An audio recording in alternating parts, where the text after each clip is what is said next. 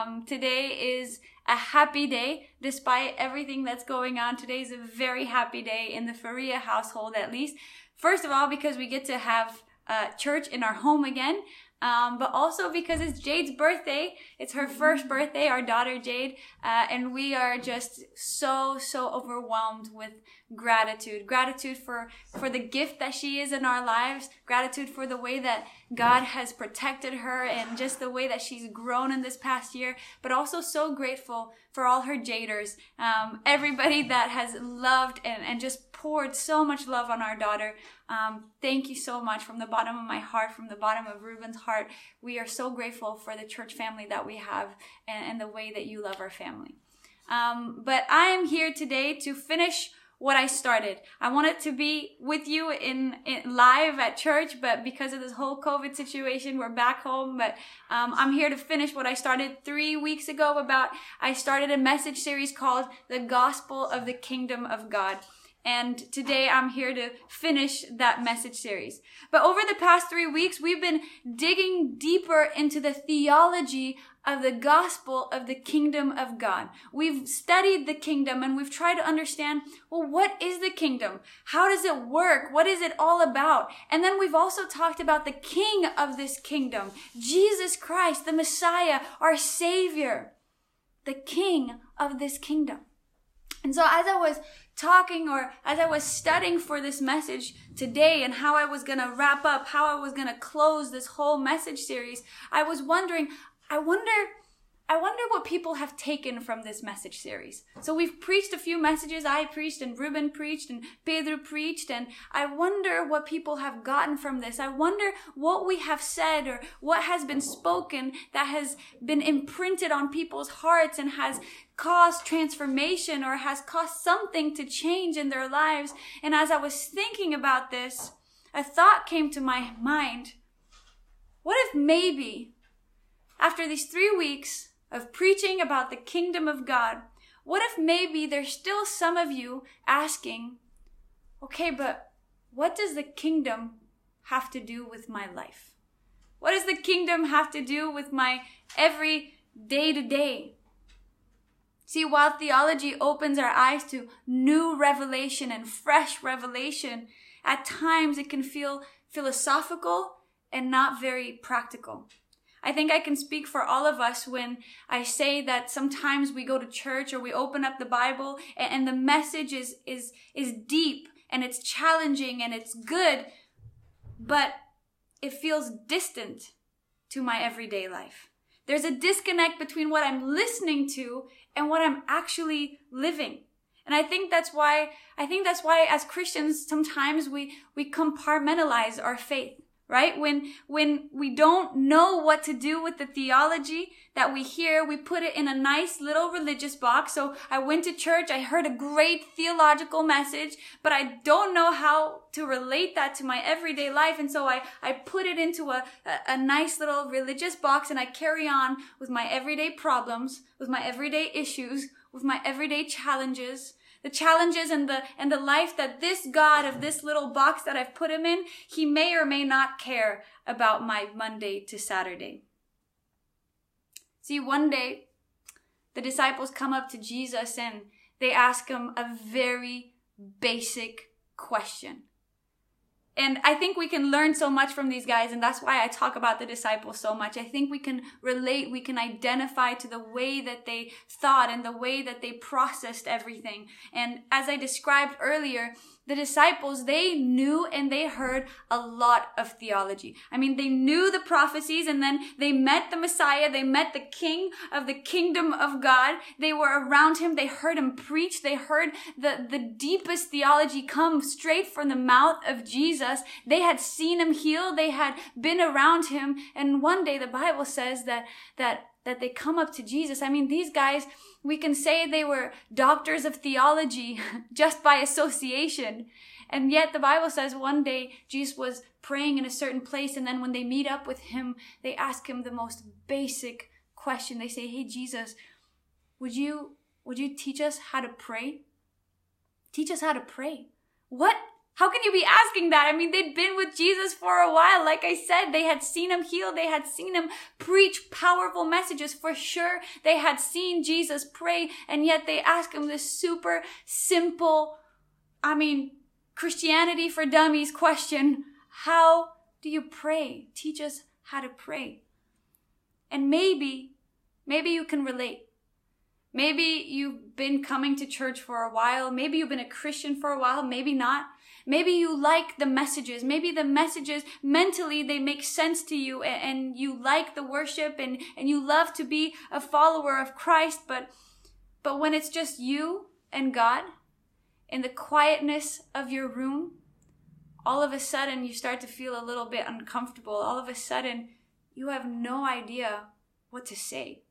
You have no idea how to start a conversation with the King of Kings and the Lord of Lords. You, you, you, again, the, the kingdom of God, it made sense mentally, especially when you were at church and you were listening to the message or when you heard the podcast. But now, when it's just you and God, how do I even refer to Him?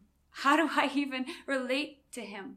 And then to make everything worse, all of a sudden you start thinking about other people and their beautiful prayers and how they pray so eloquently to God. How when they pray, they don't even stutter. They just pray word after word and they use all this spiritual language and then they get increasingly louder as they're gonna make a point and all of a sudden they go quiet as they start naming the titles of God. Oh, Jehovah Nisi, Jehovah Jireh, Jehovah Rapha. And there you are sitting in your room thinking, I don't even know what those words mean. and I don't even know how to talk to this God? See, it's a valid question. Jesus teaches us how to pray. And so Jesus gracefully turns to his disciples and he answers their question. And we read in Luke chapter 11, verse 1 and 2. So, or actually, sorry, it's just verse 2. So he said to them, When you pray, say, Our Father in heaven, hallowed be your name. Your kingdom come, your will be done on earth as it is in heaven. And I'm just going to stop there. Jesus teaches us how to pray, and these are the words that he recommends. But before we move on, I want to make a point. Really important point, right? You ready? God is not Alexa. If you take anything from my message today, I want you to take this. God is not Alexa. If you're an Apple user, God is not Siri. God or Jesus teaches us how to pray. This is, these are the words that he, that he uses. What we know as the Lord's Prayer, but, but it's not a formula for an intended outcome. You see, with Siri or Alexa, you have to say the right thing in the right way to get the right outcome. If you have an accent, Alexa might not understand you. If your voice isn't exactly clear, Siri might call your mom instead of your boss. You have to say it perfectly, exactly how the device will understand you to get the outcome. And yet that's not the point of this prayer. Jesus teaches us how to pray and these words that he says, he's showing us how to take God outside of this little religious box that we put him in and, and, take him outside of this philosophical idea that is, that is the kingdom. And he's teaching us how to bring God, the King of Kings, into our everyday lives, our everyday problems, our everyday messiness. He says, when you come to God, first thing, just come to him with a heart of praise. Come to Him with a heart of worship. You don't need to memorize all these biblical titles. You don't need to copy the person next to you. Jesus says, Our Father in heaven, hallowed be your name. It's quite general because I think what Jesus was trying to say is when you don't know how to relate to this God that in this box that you've put Him into, in this theological, philosophical idea, Jesus says, You know what? Here's a way to start. Just come to Him and worship Him for who He is to you who He is in your life. Remember back in Matthew chapter 16, Jesus was talking with all his disciples and he says, Who do people say I am? And they start they start having this discussion. Well, some people say this and some people say that. And then Jesus says, Okay, and he interrupts them and he says, But who do you say I am? And Jesus is perfectly consistent in his message today, even now. He's asking you the same question in the quietness of your room when it's just you and God. Okay, but who do you say I am? Gabby, who do you say I am? Ruben, who do you say I am? One day, Jade, who do you say I am? See, I've been reading um, the one year Bible plan and I just got through the book of First Kings. And this book is basically David on the run the whole book. I mean, the guy's done nothing wrong, but he has this crazy nutcase after him called Saul, this stalker that won't leave him alone. I think if it was in today's day, uh, David would have put a restraining order against Saul because Saul is out to get him. Saul wants to kill him, and David is on the run, fleeing from cave to cave and just running for his life. And then one day when David becomes king, and as we read this book in the Bible, David becomes king, and then his own son starts a rebellion to try to overthrow him, to try to kill him and become king himself. I mean, David doesn't catch a break. The whole book, David does not catch a break. And so when David comes in the quietness of his room and he prays to God, we read that he worships him for who he is to David. The Bible says that David comes to him, comes to the Lord and prays and says, God, you are my safe place. God, you are my shield. God, when all these people are out to get me, all these people are trying to harm me and kill me, God, you are my shield. You are my refuge. You are my savior. You are my rock. And so when you pray, here's a way to start worship God for who He is to you in your life today. Maybe today he's your healer. Maybe today he's your savior. Maybe today he's your provider. Maybe today he's your father. Maybe today he's your friend. Maybe today he's your counselor. Maybe today he's your teacher. Maybe today he's your guide. Worship him for who he is in your life. Our Father in heaven, hallowed be your name. And then Jesus goes on and he tells us to pray, Your kingdom come. Now, we've been studying this kingdom for the past few weeks, and if there's something that we have learned is that the kingdom of God is not of this world. But we have to understand something there. When Jesus is standing before Pilate and Pilate says, Well, are you the king of the Jews? And Jesus replies, my kingdom is not of this world. We have to understand that that doesn't mean, by saying that, Jesus doesn't mean that the kingdom of God is just some imaginary, fluffy, fairy tale idea. No, the kingdom of God is real. It's present. It is here and it's now and it's not yet, but it is. The kingdom of God is real. What Jesus meant is that the kingdom of God cannot be compared. The kingdom of God is not in this world in, in that it's unlike anything we have ever known or experienced. The kingdom of God is intrinsically different from any kingdom of this world. Have you ever experienced culture shock? Culture shock comes on many different levels, and usually you experience culture shock when you place yourself in a new environment where people are doing things differently than what you're accustomed to. And, and, I've lived and traveled to various different countries and experienced lots of different forms of culture shock. I've even experienced culture shock just coming back into my own country and not resonating or not not not seeing things the same way as my own people. Um, but even in the church community we're a non-denominational international church and so even in our church community every sunday and throughout the weeks we experience all sorts of culture shock. For example when i say we're meeting at 7 p.m for dinner or something to some of you you may think and understand that we're meeting at 7 p.m to me i understand that as we're meeting at 7.15 maybe 7.30 and it's okay. It's right. It's all right. Culture shock. to some of you, when you enter somebody's house, it's a sign of respect to take off your shoes. God forbid you have your shoes on when you go into somebody's house. In my culture, and to me, if you take your shoes off without asking in somebody else's home, it's a complete sign of disrespect. I, I can just hear my grandma like, where'd you think you are? You think you're in your own home? culture shock. To some of you, for example, um, eating curry with your hands is the best way to eat curry. To me, it's unnecessary since the brilliant invention of cutlery, we don't need to use our hands. And it goes on and on. There's so many differences between our cultures and they, and these differences, they spark something inside of us. There's even culture shock, um, within marriage. And for all of you who are married, um, you will right now be thinking of the many times you've experienced culture shock in your own marriage. Ruben has just left the room, so now I'm I'm free to speak. Um, but uh, our families are very different, to say uh, the least. But for example, in Ruben's family, it is very normal and, and everyone's comfortable to just stop at a at, at, in the middle of the meal or something and look each other intensively in the eyes and say, "I love you."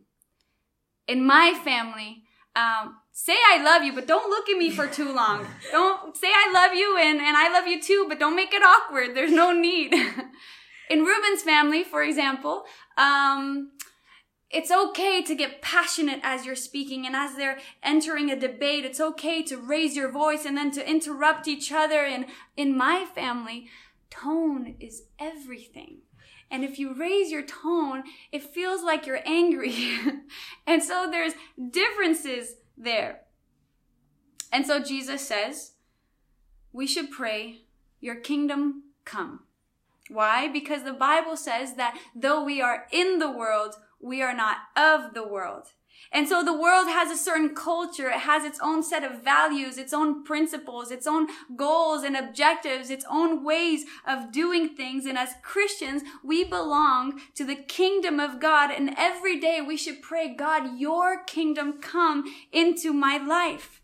We should be in a constant state of culture shock with the world and with this environment that we're in. We should pray, God, I want to live in your culture. I want your principles. I want your values. I want your goals to be my goals. I don't want to be conformed to the world around me. God, I want to live in your culture. I want your kingdom. I want to be completely submerged in your kingdom culture. And we've talked about the kingdom culture. We've talked about how, how Jesus did things completely different. How, how when everybody wanted a rebellion, Jesus said, no, blessed are the peacemakers. When everybody wanted to overthrow their oppressors, Jesus said, no, love your your enemies, God, your kingdom come. I don't want to live in the kingdom of this world, but your kingdom come in my life. You see, when culture shock stops happening, it's usually a sign of integration. When, when you stop noticing what used to be strange or offensive, it's a sign of conformity to a new environment. And sadly, I think that all too often we as Christians, we stop noticing the evil and the sin that is offensive to the heart of God. Every day we see injustice. We see lies. We see sexual immorality. We see dissension. We see jealousy. We see selfishness. We see disrespect. We see violence. And while all of that should shock us, while it should offend us, because we are part of a, a different kingdom, Sometimes we don't even notice. We become so accustomed to this culture, we start integrating, we start conforming, and we don't even notice. And so Jesus says, when you pray as Christ followers, pray your kingdom come. And as you make that prayer, may you be renewed by the transformation of your mind as you are not conformed to the patterns of this world, but as you live the kingdom of God and His culture.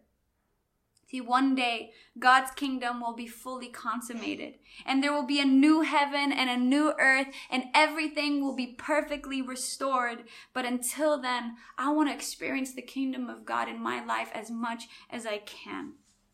God, help me to live according to the culture of your kingdom, a culture that promotes peace instead of conflict, humility instead of pride, selflessness instead of jealousy, forgiveness instead of revenge. Our Father, who art in heaven, hallowed be your name. Your kingdom come, your will be done on earth as it is in heaven.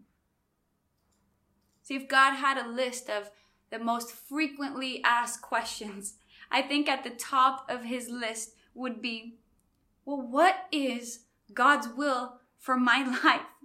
Jesus tells us to pray for God's will to be done in our lives. Well, what does that even mean? Again, Jesus is trying to deconstruct the box that we have put him in. And when we don't know how to connect the Bible and the Sunday message that we hear with our everyday lives, he's trying to deconstruct that, to break that down. When the disciples asked Jesus how we should pray, essentially they're asking Jesus, how do we relate to God? How do we talk to God?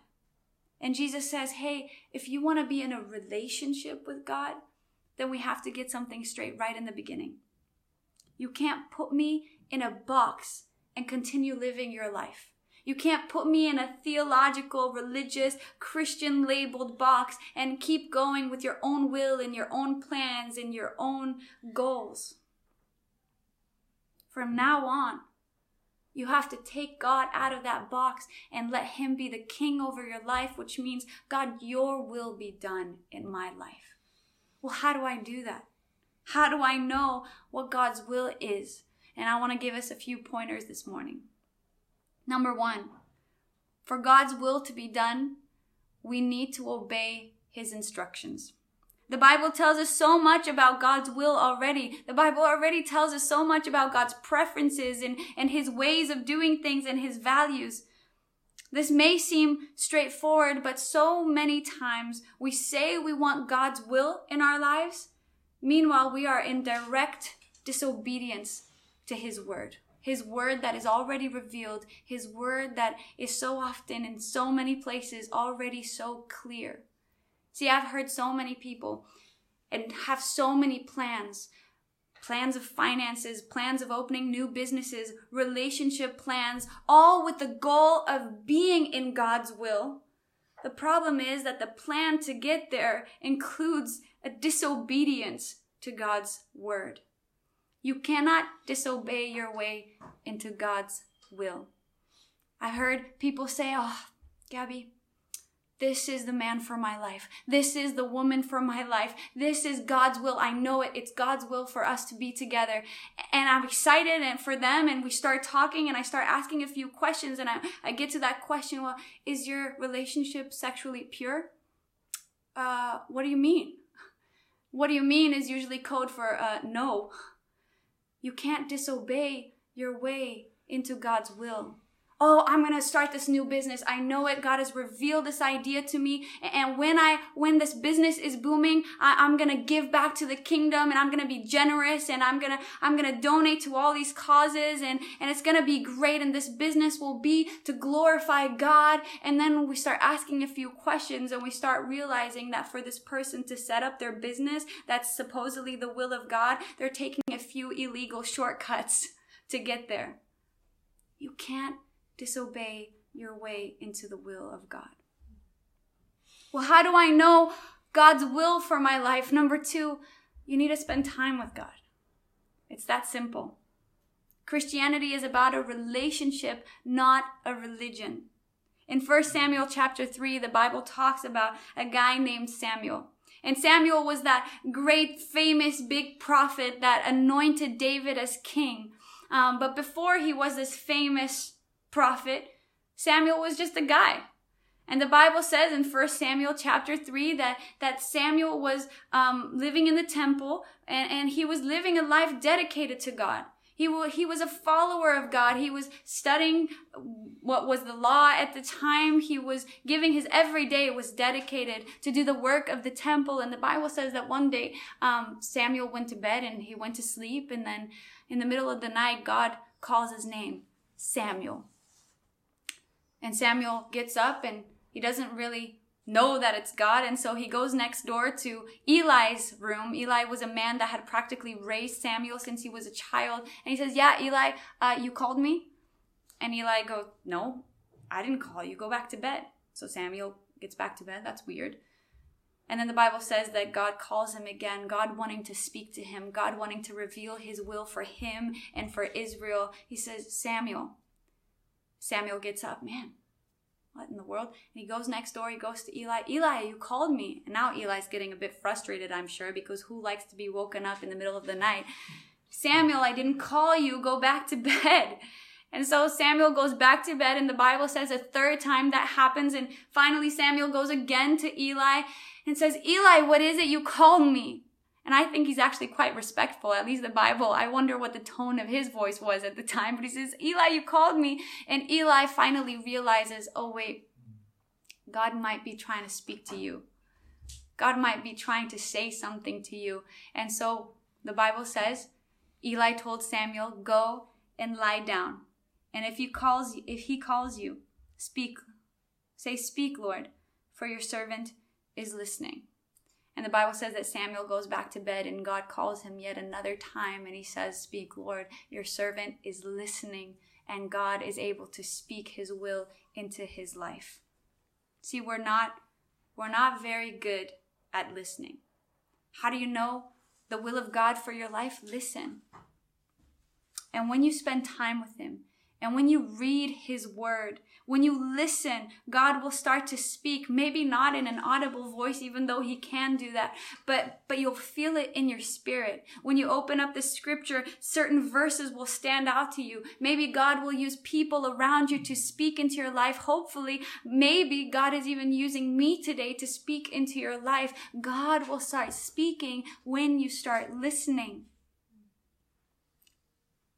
And all of a sudden, the God who was in a box is now in your decisions at work. As you start listening and God starts to speak, now the God who was just confined to a limitation that was just purely philosophical or, or, or mental, now he's at the center of your relationships. Now as you hear his voice everywhere concerning every part of your life, now God is at the priority of your finances. Now God is in your lifestyle. Now God is in your home. Now God is everywhere because you were listening. But let me give you a couple warnings about this. Number one, when you feel you have heard a word from God, make sure it lines up with the word of God. God's will always lines up with God's word, with the Bible. I've seen so many Christians make the most bizarre decisions because apparently God told them to. The thing is that God's voice is not about our feelings. We can't trust our feelings. The Bible says that our heart is deceiving. It says in Jeremiah 17, 9, the heart is deceitful above all things and beyond cure. Who can understand it? And so hearing from God is not about just trusting your own perceptions because that may lead us to make all sorts of disastrous choices. So make sure when God speaks to you, when he reveals his will to you, make sure it is aligned with what he has already spoken in scripture. Make sure his word is confirmed through other people or confirmed, most of all, confirmed through the word of God.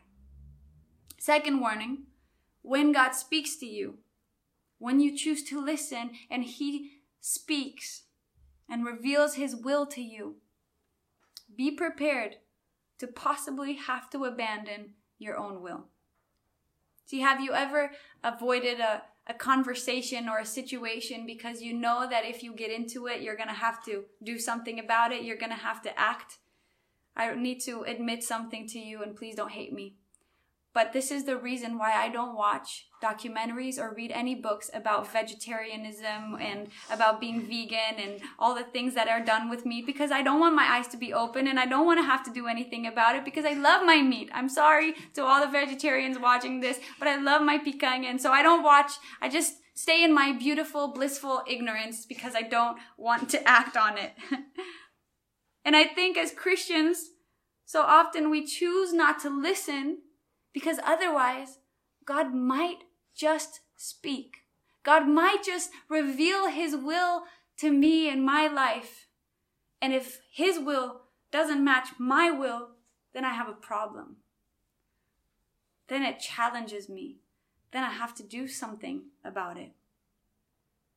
But Jesus says, when you pray, pray this God, your will be done on earth as it is in heaven. So here's the good news. Despite possibly having to abandon your will, here's the good news God's will is always better than our will. God's plans are always higher. His dreams are always bigger and better. His plans are always wiser. The Bible says in Isaiah, as the heavens are higher than the earth, so are my ways higher than your ways and my thoughts higher than your thoughts. We can trust him wholeheartedly when God asks us to do something that, that isn't according to our will. It's not exactly what we wanted. We can, we can leave that behind knowing a hundred percent with full assurance that if God wants this, then it's the best. He has my best interests in mind. Oh God, your plans are higher than my plans and you see the big picture and I can trust you. But this is easier said than done. Again, saying this may, may be easier to preach. Again, saying this may sound nice mentally and, and it fits in our box, but what about in my everyday life when I actually have to forsake my will and follow God's will, when I actually have to trust Him? See, some of you know that last week my cousin passed away. She was not even 50 years old and she loved life. She was at the beach every chance that she got and she passed away. And now my uncle and my aunt, that was their only daughter, and they are suffering beyond what words can describe. You ask me what my will is? My will is that my cousin would still be alive. My will is that my aunt and my uncle wouldn't have to suffer the incredible suffering that they're going through right now. That's my will. It's not a bad will. It's not an evil will. It's not a cruel will. You see, our human will is not always terrible. It's not always selfish. It's not always bad or seemingly bad. It's just not God's will. And so we have to, even when it's hard, and it's hard in this circumstance I'm describing, oh, it's hard to have peace and just say, God, I trust you. It's, it's easier said than done. As I look at my aunt, as I speak to her on the phone, and she's just crying and crying, asking, why did this happen? It's hard, but, but at the end of the day, Jesus says, pray, God, your will be done on earth as it is in heaven. And we have to trust what he says when he says, My plans are higher than your plans. My thoughts are not your thoughts. I see the big picture. And I work all things together for the good of those who love me. No matter how it may look, no matter what God is asking of you, no matter how hard it is to forsake your own will and just trust that God's will is better, do it because the Bible says what no eye has seen, what no ear has heard, and what no human mind has conceived, the things God has prepared for those who love Him. Oh, that for me gives me so much hope. Oh, no matter what it looks like. Oh, no matter how unfair it may look like. Oh, I know that God has prepared things greater than I have even, even imagined. Maybe some of, of you have a will to get married and you're wondering why you're still single and, and your will is that you would find your husband today or your spouse or your wife today. But God's will is that you wait a little longer. I don't know why, but you can trust him that his ways are higher than your ways and that if you're waiting, it's because God has your best interest in mind.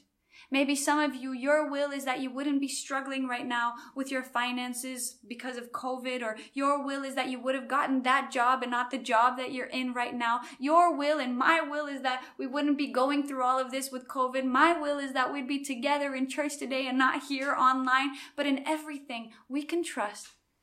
God, your will be done on earth as it is in heaven. Not my will be done, but your will be done. Oh God, because we can trust that you are better that you are wiser, that you know so much more than what we know in our limited understanding.